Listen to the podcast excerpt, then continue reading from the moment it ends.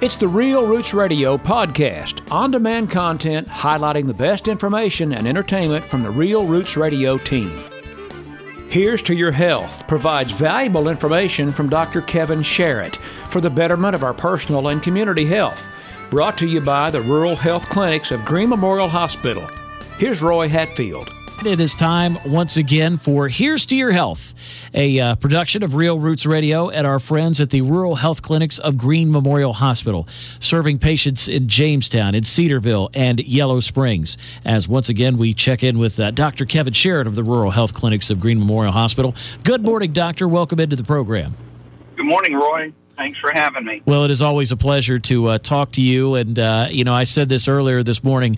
Uh, I am looking forward to the day when you and I can get together and, and we don't have to talk about coronavirus. Uh, but honestly, you know, it's what people are talking about, it's uh, what's in the news. So uh, that's why we try to focus on it and, and bring the latest information and try to try to keep it right down the middle. Um, Doc, as, as, we look at maybe coronavirus overall in the state of Ohio, Ohio. Uh, I know your good friend and mine, uh, Governor Mike DeWine, is concerned uh, about the direction that we're trending. Uh, so, so, trying to keep this in perspective, uh, we are seeing cases go up. Uh, yesterday, I think we were at 1,800 some. Uh, the days before that, we were over 2,000 for about three or four days, topping out somewhere around 2,250. Uh, as you and I have talked before, uh, the cases are certainly one thing, but when you see the hospitalization numbers going up, which is a lagging indicator, I know that's something that concerns you and the state of Ohio as well. Oh, absolutely. You know, and trying to keep it into perspective, um, as we go into the fall and winter months, uh, you know, we heard talk all along from public health officials that there was a, a chance that we would see, and I use this term very loosely, that we would see a surge in cases, whatever you know the definition of surge you want to use is. Um, as we look at the state of Ohio and as we look locally, you know the thing to keep in mind is that the, the uh, testing is at all time highs. I mean, people are being tested. I'm being tested every week. There, you know, um, there's a lot more testing being done than there ever has been in the past. So as we test and test more people, you know, we're going to see more cases. That's, you know, that's understandable. And fortunately, our positivity rate, I have not seen the latest number, but the last number I saw was right at 5%. percent mm hmm And keep in mind that, uh, you know, as long as we can keep that number below 10%, you know, we're doing a good job in terms of uh, containing the virus because if you don't do anything at all, we've seen those numbers in some other states that have been going up as high as 23, 24, 25 percent. Right, right. So, so the so you know we got to keep that in the background in perspective. Having said that, we've definitely seen the numbers go up. I mean, you know, the first of this month uh, we had a uh, little over 500 hospitalizations, and I believe as of yesterday we had close to 1,200 hospitalizations. So in a you know roughly in a two week period we've seen the hospitalizations in the state of Ohio double. Um, as you said, the uh, daily rate, I think Wednesday through Saturday last week, every single day, the daily rate was over 2,000, which was uh, more than double uh, what we had been averaging. Now, yesterday it was down just a bit at 1,800, so maybe hopefully that trend will continue to come down, and we'll see that maybe last week was just a you know was just a blip on the radar screen, but you never know in these things whether you're going to be, you know, see a continued trend or not. Um, there's some other things that you know have been noticeable. The uh, ages of the individuals with the cases. You know, early on in this, it was definitely more young people uh, contracting the virus than it was older individuals. Well, we've seen that shift now. The age, the average age of people contracting the virus has went up, and so we're seeing more older individuals being involved, which would you know, uh, explain why we're seeing more hospitalizations uh, as a result, because we know what older individuals have a harder time fighting this virus than the younger individuals do. So, you know, we're seeing those kinds of trends uh, locally in Greene County.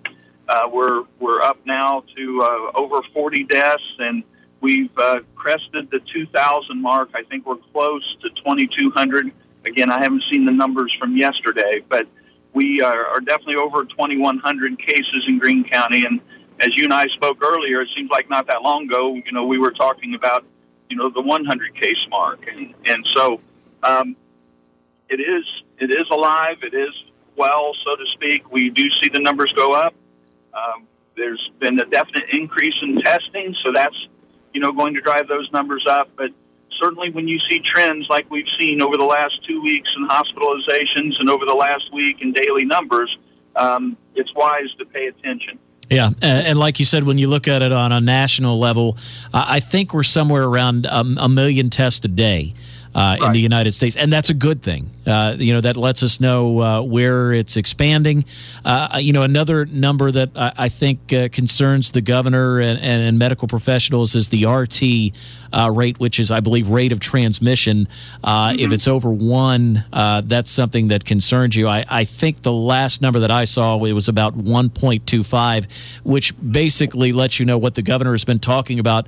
We're seeing spread not only in, in urban areas, but we're seeing it in rural areas as well, and that's a concern.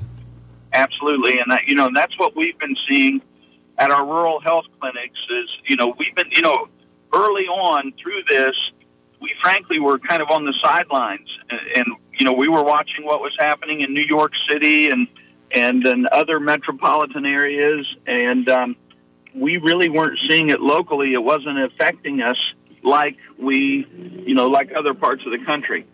Well, I can tell you now, uh, you know, we are seeing it. It is in our communities. It is spreading. Um, the, uh, you know, I, I had people coming in to see me often at the uh, office that would say, "Hey, I don't think this virus really exists because I don't know anybody who has it." You know, and I have many people tell me that that you know they didn't they didn't know anyone who has it, and um, I would venture to say now that most all of us know someone who's had the virus um, in some way, shape, or form. So it is uh, definitely in our community. Uh, we've seen it slowing down at the local nursing homes. The local nursing homes have done just an outstanding job of isolating and containing and, and doing everything in their power to stop the spread. And as a result, for the, for the most part, we've seen uh, a definite decrease uh, in the numbers of nursing home cases locally. And we have had some deaths, but we haven't had nearly as many deaths as we could have. We haven't had nearly as many deaths as they've had in other parts of the country in the nursing home population. So um, that's a good thing. The uh, school officials are doing an outstanding job with our children, and um, we are seeing cases in the school, and uh, I've expected that. I just don't see any way that we couldn't have cases right. in the school. Um, but uh, they've done an outstanding job of identifying them and isolating them and and minimizing uh, the spreads and spread in our schools. So, you know, it's here. We're dealing with it. Um, unfortunately, there have been some bad outcomes. Um, there, you know, uh, as I said, not to, to be morbid about it or make light of it, but we are seeing some deaths from it. Um, I'm just thankful it's not nearly as bad as it as it could be, and it's not nearly as bad as what we've been seeing in other parts of the country and other parts of the world, for that matter. Dr. Kevin Sharrett, our guest on Real Roots Radio. Here's to your health, talking about the uh, latest with the coronavirus. Uh, uh, doctor, something else that um, you know, once again, trying to trying to keep it right down the middle here. Uh, when we look at uh, vaccines, uh, the National Institute of Health director just saying a couple of hours ago, the United States unlikely to have a COVID nineteen vaccine authorized before for late November, and that's at the earliest. Uh, we've seen some of the vaccines kind of paused right now. AstraZeneca has been paused in the United States. Uh, for nearly a month now, and there are some others as well. And, and this, you know, us never paying as much attention to these trials as we have as we are now. Really, this is kind of standard operating procedure, isn't it? It really is. I mean, all of the um, I was talking to a group the other day, and I told them that, you know, of course, I'm not on the front lines of, of research, but we hear all the time in the medical world about, you know, this latest treatment or this latest vaccine or whatever it may be that's on the horizon. And uh, along the way, we hear about the, the bumps in the road. And, you know, the AstraZeneca situation, there was a lady in the United Kingdom that had a spinal cord injury. And uh, as it turns out, it was not related to the vaccine at all. You know, the, if you take 50, 60,000 people and give them a treatment, in this case a vaccine, uh, in any given day, amongst 50, 60,000 people, there are things that happen. You know, they Right. get sick and they have injuries and, and stuff happens. But in that setting, when you're in a trial like that, the if anything happens, if, if uh, anything at all happens to that individual, it can cause the uh, trial to be stopped. And that's what, you know, we've seen that with AstraZeneca. Um, we've seen that with Pfizer. Um, there was one this week, I think it was Interon. Um, that so you know three out of the six vaccines that were in final trials have been halted, and that halt can last anywhere from weeks to months. Um, I think AstraZeneca has resumed their trial in Europe, but they've not yet resumed it. The FDA has not yet uh, released them to um, resume in the United States, and you know even though they're pushing this as fast as they can, I think it's important for people to know that uh, they've not relaxed the standard for um, the trial on the vaccine. So they've, they've taken a lot of the bureaucracy out of it to make it go faster, but they've not lowered the bar, so to speak. And that's important because when we do get a vaccine, we need to be able to trust it. We need to know that number one, it's effective, and then number two, more importantly, that it's safe. And so, um, you know, they've talked, there was talk about a vaccine being available the 1st of, of November. And uh, I'm not a prophet, but I didn't see that happening, and I felt like that there was just no way that that could happen in that time frame. Uh, as you mentioned, they're now hoping for the end of November. I, I suppose that's possible. I don't think that's likely. Um, my best guess, and this is a guess, and, and it's not worth anything other than just uh, a guess, and that is I can't see a vaccine being available before the first of the year.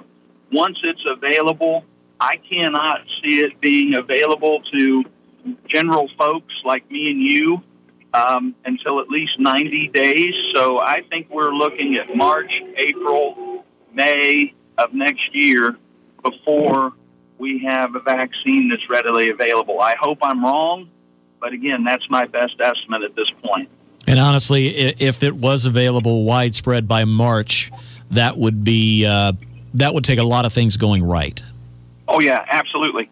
Everything, you know, the the stars, the stars and the moon are all going to have to line up, and everything's going to have to go well, and no further hiccups no further problems for that to happen. If you know, uh, when I say that's my best guess for the earliest time frame, uh, a, more realistic guess may be, you know, June, July next year before one is readily available. And like I said, I hope that's not the case.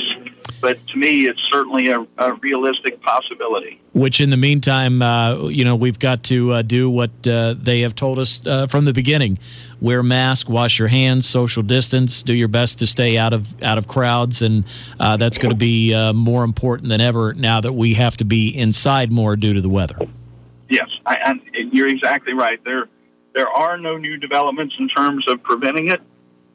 Uh, social distancing, absolutely the number one tool. Um, then you know, mask.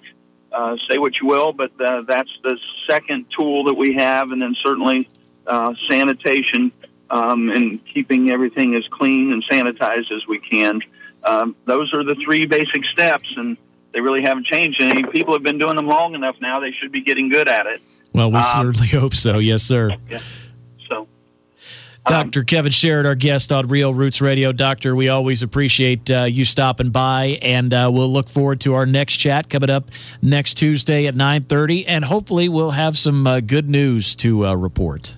absolutely, Roy. I appreciate you and all that you do, and have a great week. Thank you, Doctor. We always appreciate hearing from you. Anywhere around the world, if you can get to a computer, smartphone, or tablet, you can hear Real Roots music. Get our free app or log on to realrootsradio.com.